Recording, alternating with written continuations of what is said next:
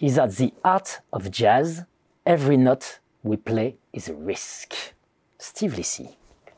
Bonjour Xavier Durance. Bonjour. Xavier Durance, auteur d'Oser le risque, le management dans un monde incertain, édition Herman. Vous êtes directeur général de COFAS. Donc le risque, vous, ça vous dit quelque chose, le risque? Le risque, c'est la vie. Euh, je parle du constat que toutes les entreprises que j'ai vues créer de la valeur euh, dans, leur, euh, et, progresser sont des entreprises qui ont appris à maîtriser des risques mieux que d'autres. Et c'est d'ailleurs pas seulement vrai pour les entreprises, c'est vrai pour l'humanité en général. ça commence par l'enfant qui apprend à marcher, ce qui est risqué, mais qui en tire un bénéfice absolument incroyable. Et puis quand vous pensez à toutes les grandes inventions humaines, que ce soit l'aviation, les transports, la construction, le nucléaire, ce que vous voulez, eh ben, elles ont toutes été porteuses de risques et elles ont toutes consisté à maîtriser quelque chose qui paraissait impossible au départ. Hmm. Alors, tout le paradoxe, c'est qu'on ne peut pas prévoir les crises. C'est de là, c'est ça votre point de départ, le point de départ de cet ouvrage. Bah aussi, aussi sophistiqués soient nos outils et, euh, et, malgré, je dirais, l'histoire accumulée, on se rend compte que finalement l'humanité, depuis plusieurs siècles, ben, est toujours en train de gérer les mêmes questions. Euh, les questions de pandémie, les questions de conflits, les questions de crise financière, par exemple, elles continuent de venir malgré le fait que bah, on, les a déjà vues et, malheureusement, on n'a pas d'outils qui nous, qui nous permettent euh, d'identifier la suivante. Hmm. On pouvait penser, par exemple, la crise du Covid. On aurait pu dire, et ça a été écrit, qu'il y aurait une pandémie, qu'elle risquerait de venir d'Asie et que ça serait probablement un virus d'origine animale. On a le concept. Mais de savoir quand, comment, où et comment ça va se dérouler, on est incapable de le faire. On est incapable de le faire et paradoxalement, et ça c'est toute l'originalité de votre ouvrage, quand on puise l'inspiration dans le jazz, on peut commencer à imaginer des recettes, pas des recettes, je ne pas dire des recettes, mais euh, des, méthodes en tout cas pour euh, gérer ce risque. Alors si vous voulez, l'analogie au jazz vient du fait que pour moi, euh, quand on pense musique, on peut opposer l'orchestre classique, qui est la réunion de conditions parfaitement maîtrisées pour réaliser une œuvre absolument euh, préécrite et dont on attend un résultat parfait, à ce qui se ressemble beaucoup plus à la vraie vie, c'est-à-dire des conditions imparfaites, des musiciens qui se connaissent plus ou moins, une idée générale mais qui n'est pas écrite dans tous, ces, dans, dans tous ces détails et qui doit néanmoins produire face à un public une émotion, une surprise, quelque chose d'extraordinaire.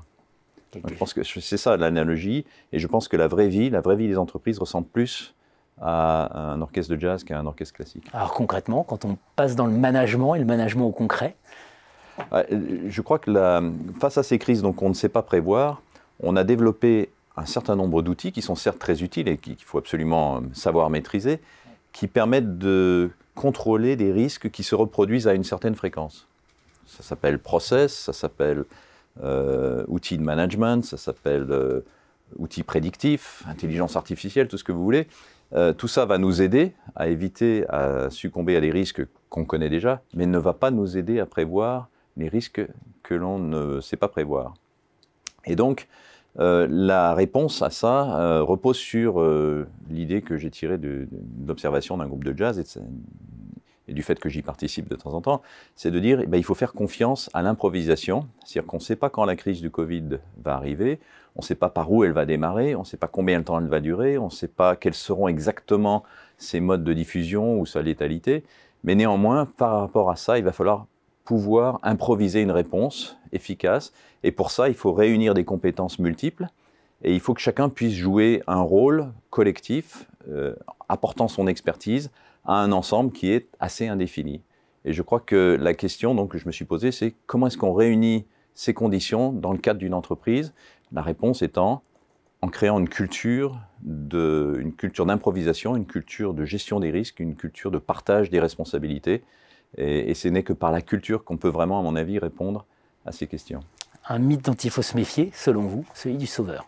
Alors celui du sauveur, il est très inscrit, si vous voulez, dans notre dans notre culture collective. Hein, vous allez au cinéma et vous allez voir euh, un héros qui, à lui tout seul, va sauver l'humanité euh, de tout un tas de méchants qui veulent, qui veulent la contrôler et l'exploiter.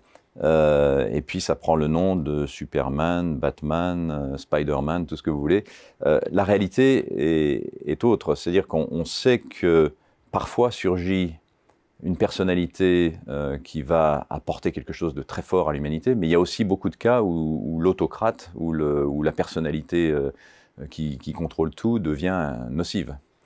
Et donc je crois que ce, mythe du, sauveur euh, omniscient qui va vous apporter la réponse est, en fait assez dangereux et je, milite pour plutôt un, leadership éclairé, conscient de lui-même, conscient de ses faiblesses, en prise avec le réel en permanence est capable de fédérer autour de lui un ensemble de compétences uniques pour répondre à la question du moment. Et une culture d'apprentissage.